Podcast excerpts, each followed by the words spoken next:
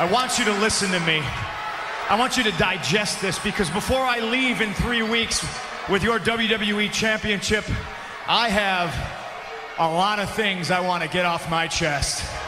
Deserves ain't got nothing to do with it. Those the words of one CM Punk who makes the walk for his second UFC appearance here tonight. He says his nerves are far more amplified this time around, not just because he's in Chicago, but because he knows what he is getting himself into.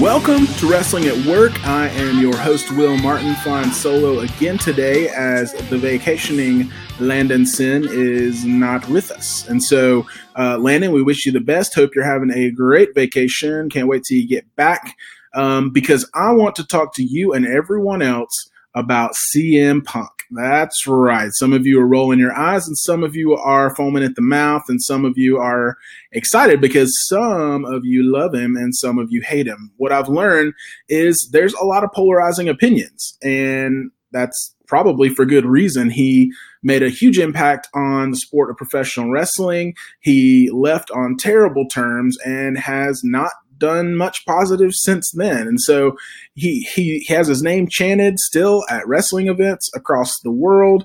Um, he hasn't gone away. He's still like front of mind for us wrestling fans. And so I want to take a deep dive into who is CM Punk? Look at his career, uh, what's happened since his exit from WWE, and what do we think should happen here moving forward? So, right after this break, we're going to jump into kind of the rise and fall of CM Punk in WWE. So, stay tuned. Wrestling at Work is brought to you by Post Break. Are you working on a video project and you need a much needed break from all the tedious post production and editing that comes along with it? Well, head on over to postbreak.net, check out some of their work, and get in contact with them, and they can give you the much needed break that you need today. Head on over to postbreak.net. Let's talk about the history of CM Punk. Who is CM Punk? Well, first of all, he's 6'2, 218 pounds from Chicago, Illinois. He is 39 years old at the time of this recording. And guys, I, am not making this up. I think this just came out um, lately during this this last court trial. But we finally have found out that the name CM Punk, the CM stands for, and I'm not lying here, Chick Magnet. Chick Magnet Punk. So sorry if that kind of smashed some of you guys' theories um, about what it stood for, and I, I am just I, I'm blown away. That's not near as cool as I thought it would was going to be. I think some people thought it stood for Chicago made. Uh, or something like that because he's from Chicago. But uh, there we have it, Chick Magnet Punk, 62218 from Chicago. So his actual name is Phil Brooks, and he uh, is a professional wrestler, mixed martial artist, I, like Twitterer. He's active on Twitter, I guess. I don't know. He's a hockey fan. Um, but but but CM Punk, Phil Brooks, he sort of rose to popularity in um, an indie promotion called Ring of Honor, and Ring of Honor is honestly one of my my personal favorite promotions because it, it feels like just good good wrestling, good in ring work um, decent characters. They give their guys a lot of creative freedom. Um, they have honestly provided most of the the headlining talent for WWE lately ha- has all come through ROH. Guys like uh, Kevin Owens, uh, Sami Zayn, um, uh, uh Adam Cole, uh, the War Raiders. Currently, all, all of those guys came through Ring of Honor. Of course, all of the Undisputed Era uh, were, were together in Ring of Honor. And so they provided really a lot of like top tier talent. Seth Rollins was in Ring of Honor as Tyler Black a long time ago. And so Ring of Honor is a great promotion. So when when CM Punk uh, entered Ring of Honor, he he really had to earn his spot, and he did. He did. He, he went into Ring of Honor. He made a name for himself. He uh, showed that he was incredible on the mic, could cut a great promo. He backed it up with some really good ring work. and so, not long after joining Ring of Honor, uh, he was already holding the the Ring of Honor World Championship, and so he he was pretty validated as a superstar at that point. And uh, he he even he was the first head trainer at Ring of Honor's um, uh, training school. I don't I don't know what it's called the uh, I guess the Ring of Honor dojo or whatever they call it now. But he was the first head trainer. So uh, not only was he a good performer, but he had a great mind for wrestling. He um, he really knew the ins and outs and the intricacies of creating a character, of translating that to in ring work, of of executing in a live setting. And so CM Punk in the Ring of Honor really made a name for himself, really started to rise in popularity, which brings us to 2005 when he signs a deal with WWE. Now, he signs a deal with WWE. This was 2005. This was before NXT. And so because NXT didn't exist yet, um, they still had a developmental league, but it was Ohio Valley Wrestling, so OVW. And so they signed CM Punk. He goes to OVW, continues making making uh, waves, continues making a name for himself, and impressing people. And one person in particular that he impressed was Paul Heyman. And so he and Paul Heyman uh, sort of hook up and and start working together.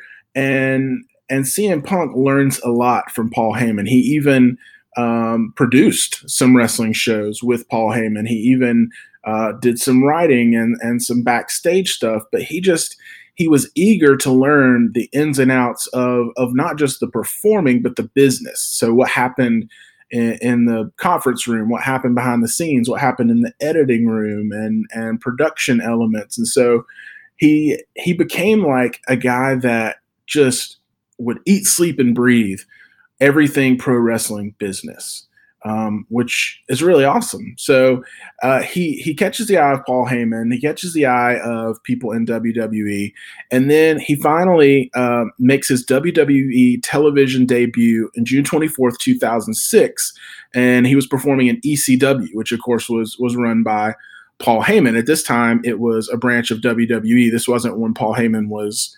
Um, running it by himself. They had already been acquired by WWE, and it was just sort of um, a, a, different brand under the WWE umbrella. So he's still in WWE, debuts on on ECW, and uh, he he did really well. And before long, he was um, was known as an outspoken, kind of controversial character. Um, he he sort of blurred the line, um, and I think this this is one of the few people back then that were that was doing that. But and it's a lot more common now, but he was blurring the line between uh, heel and babyface. You didn't know whether to cheer him or boo him because you just knew he was smug. You knew he, he had an attitude. He was kind of full of himself. He liked to overhype himself, but at the same time, you, you kind of liked him for it. At least I did. And so as you're watching him um, sort of rise rise through the ranks, um, from Ring of Honor to Ohio Valley to ECW. So now he's on TV as part of a WWE brand. Um, there was there was a fascination with him. He was different. He didn't fit the mold. I mean, he didn't he didn't fit the mold of these bodybuilder guys. Um, he really wasn't a larger than life character like even a John Cena who back then was you know thuganomics rapping doing all that stuff so he kind of had a gimmick uh, he wasn't a Brock Lesnar, just giant brawler fighter. I mean, here here's just this dude um, who who kind of just has like a glorified dad bod. I mean, he's he's not a bodybuilder by any stretch of the imagination. He doesn't look like a Vince guy, as they say. You know, a guy like um, like Braun Strowman or The Rock or someone who's just huge, who's who's uh, muscular. He, he kind of reminds me a little bit of Stone Cold Steve Austin. I would say that the body style is the same, just kind of your average, um, strong um, body type. And so it, it was interesting to see him rise through the ranks and to become sort of a prominent part of WWE. And so after he makes his WWE debut with ECW, eventually he ends up on WWE television and starts to make a mark for himself there. He's he's doing the same stuff. He's being really controversial. He's being um, sort of larger than life personality, which I, I think that's that may be what did it for him and made up for his lack of physicality. Not that he had a, a lack of any in ring experience, but just a lack of of of you know the the muscles, I guess you would say, what you're used to seeing on guys in a WWE ring. He made up for that with his personality, and he was incredible on the mic. He was just incredible. He would cut promos uh, that seemed so natural. They seemed so real. Some guys will cut a promo, and you know you can tell like this guy, this is scripted. He did not write this for himself. I don't think he believes what he's saying. But when Punk talked you you really felt like he believed what he was saying. I wish you'd just come out and say that you hated my guts, though. That you hate my guts, but let everybody know what a commodity I am. See, because we live in this era that Vincent K. McMahon built, right? He's a great man, surrounded himself with other great men that I would just say yes, yes, yes, yes. And they really screwed the pooch on this entire talent roster. Vince let guys, main event caliber talent go, just slip through their fingers. Guys like Batista. Guys like Mick Foley. Guys like Chris Jericho. Guys like Brock Lesnar. I could go on. So Punk's time in WWE was fairly successful, honestly. I mean, he he was the ECW champion, world heavyweight champion three times, WWE champion twice. He was a tag team champ with Kofi Kingston. He was an intercontinental champ. He won the Money in the Bank twice, three Slammy awards, um, and he just he he really. Uh, added to to the brand. He added to to everything he did. After ECW, he was drafted to Raw in uh, like 2008 or something like that, and became a, a, really intricate part of Raw. And he feuded with Brock Lesnar and Paul Heyman, and he feuded with the Wyatt family, and um, just had a lot of great feuds. John Cena, obviously. And so, what happened? Where where did it all go wrong? Well, you heard the list of of accolades that he earned while part of WWE. The surprising fact about that, and this is one of the things that he mentions as one of the reasons why things got sour for him. So he had all those championships, all those different different reigns as as Money in the Mr. Money in the Bank, Intercontinental, um, heavyweight and WWE champion, ECW champion, yet he never headlined a WrestleMania because back in those days, it was only guys like The Rock that could headline a WrestleMania or The Undertaker or Triple H. And so uh, uh, supposedly he was very put out by the fact that he uh, had had done all this great stuff and was one of the the most well known and over stars on the roster. Yet he had never headlined WrestleMania. Now that's a noble goal. Like everybody wants to headline WrestleMania, right? But I can think of a lot of guys that are great that have never headlined a WrestleMania. Um, AJ Styles, and he's only been with the company for a little while, but he he is yet to headline a WrestleMania. And so it's not unheard of, right? I don't think it's like a, a make or break you type thing. Headlining WrestleMania is a really, really prestigious thing, unless you're Roman Reigns. And then in that case, you've headlined what four, and you're still getting booed out of the building. So uh, we're we're in a different climate right now in in WWE. But back then, he was definitely one of the most, if not the most, over star on the roster. Yet had never headlined a WrestleMania. Now, honestly, I, I question this um, to WWE because he he was so over that would have been a great WrestleMania moment. I, I don't know why they constantly rely on these legends and these guys that that aren't really even full timers to headline a WrestleMania. Now, obviously, I, a lot of us have beef with that, with Brock Lesnar, with Goldberg, with stuff that's happened in the past three or four years with WrestleMania.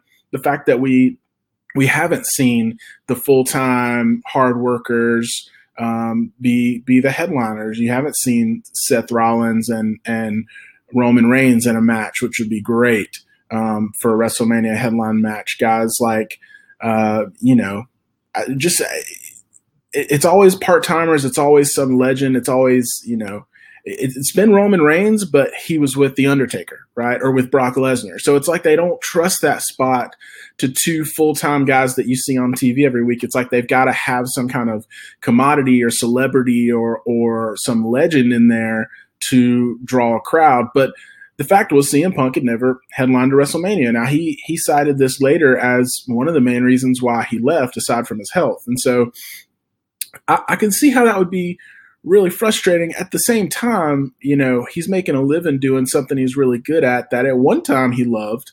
And maybe he had fallen out of love with it because he he had become so immersed in the business side of it, maybe. But here here's how it all ended for uh, CM Punk. He was he was tired, in his own words. He was having a lot of health issues. There's a whole um, staph infection issue. You can actually go uh, listen to or read the transcripts from the trial um, that just took place with he and Colt Cabana and see basically the details of what was going on with him health wise at the time.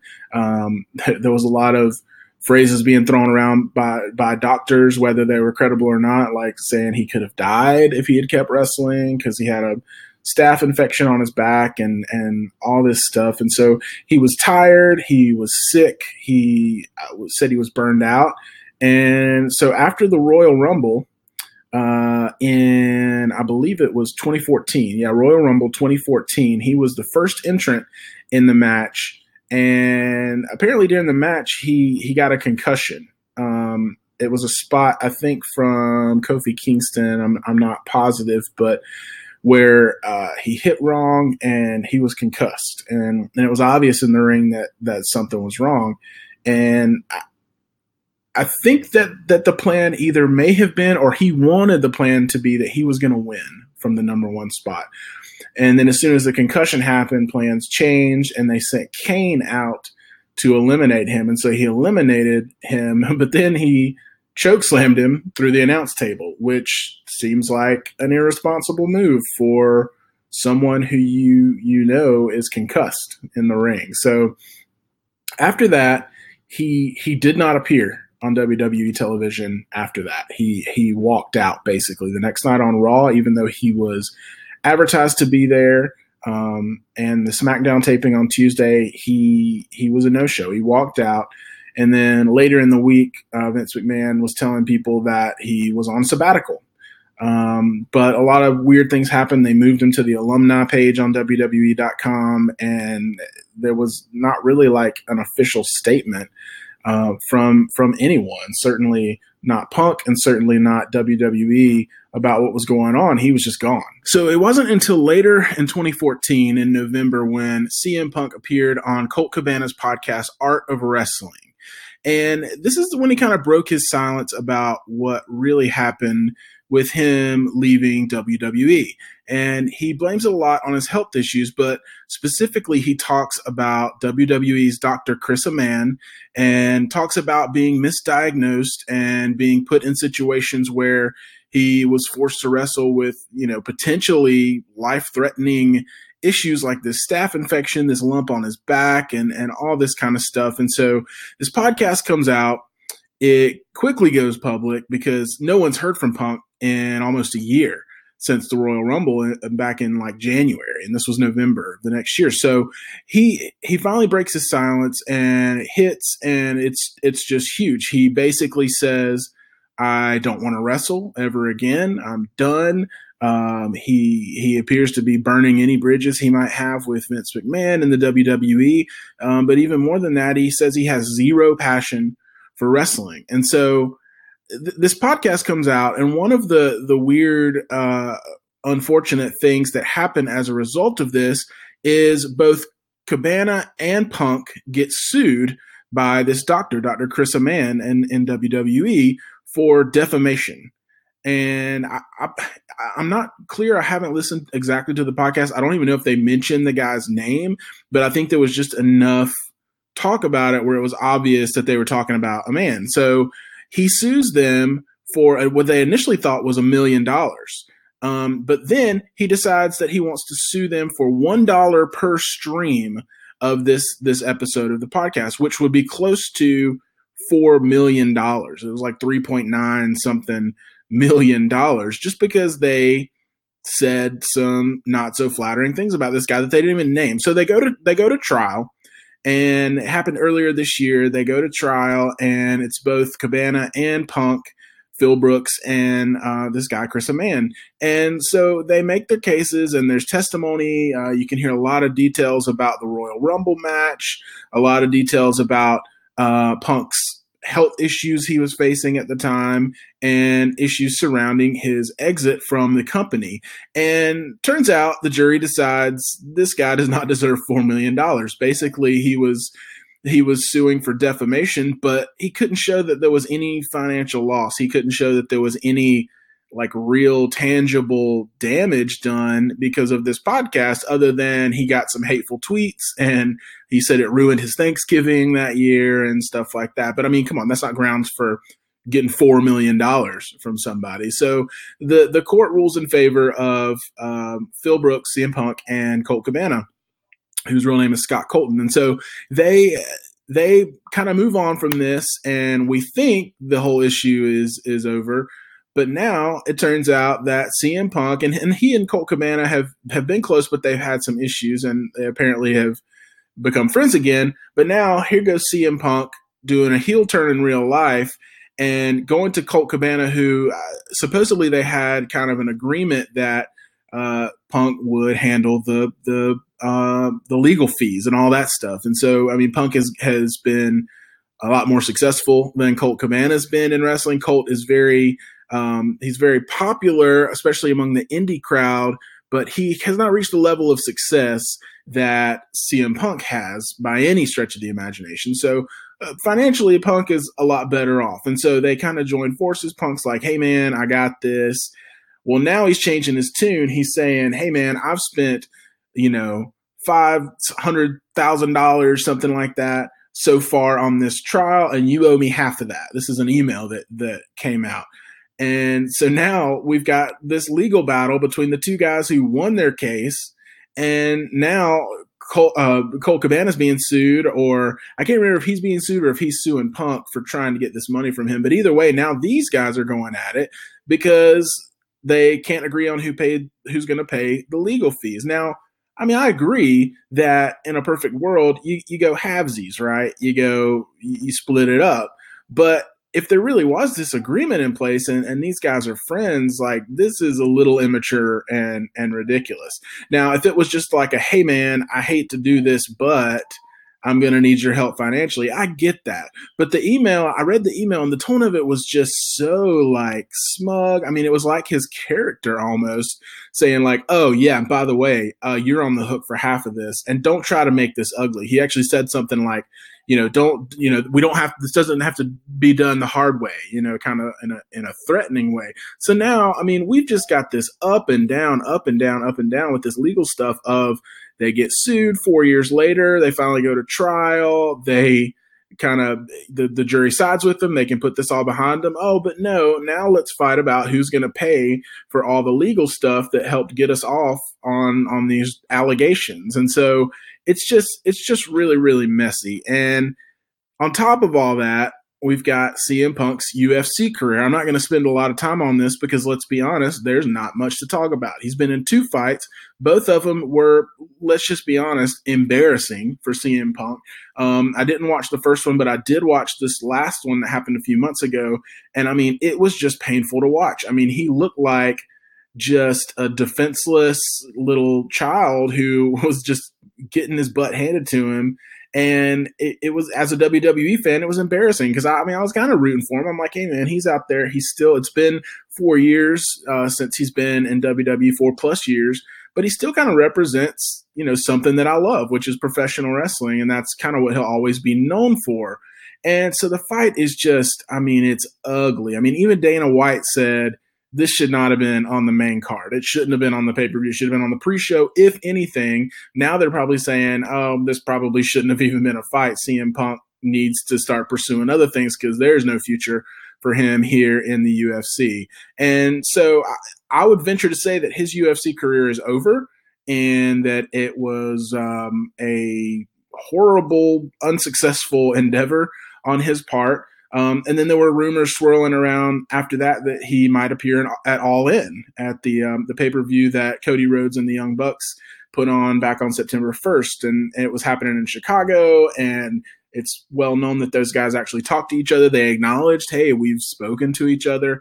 But um, obviously, uh, All In came and went. He did not appear. Colt Cabana did appear, however. Um, and so th- there's just all these these rumors and speculation swirling, and everyone seems like really unsettled. Like, do you want CM Punk to return, or do you not want him to return? And so this is just an ongoing thing. And so I'm going to wrap up part one here, and we're going to turn this into a two part thing because I want to talk to Landon when he gets back, and I also want to talk to some other people, and I want to hear from some of you guys your opinion on, based on this and what you know about Punk, the rise and fall of his WWE career, his pretty embarrassing, lackluster UFC. Um, again, I don't even want to call it a career, just like his effort, uh, kind of at doing that. Do you want to see him back in WWE again? Do you want to see him in any wrestling promotion again? So let us know what you think. We we want to hear from you guys. If you're on Anchor, uh, send us a voicemail. Let us know your thoughts and opinions. If you're on Twitter, hit us up at at wrestling at work or email us wrestling at work at gmail.com. We look forward to hearing from you guys. And next time on part two, we're going to really take a deep dive into um, some more opinions about all this in light of what we've learned today. So thanks so much for listening to Wrestling at Work. We will talk to you next time. How often do you see at this level of MMA, main card pay per view, two guys who the loser probably never fights again? They're fighting for their promotional life. That's something you don't see at this level. The loser becomes a meme. You become a joke. No one wants to be that. That's who he's fighting to keep from becoming. If they weren't going to be a meme before, they are yeah, now. Yeah, 100%.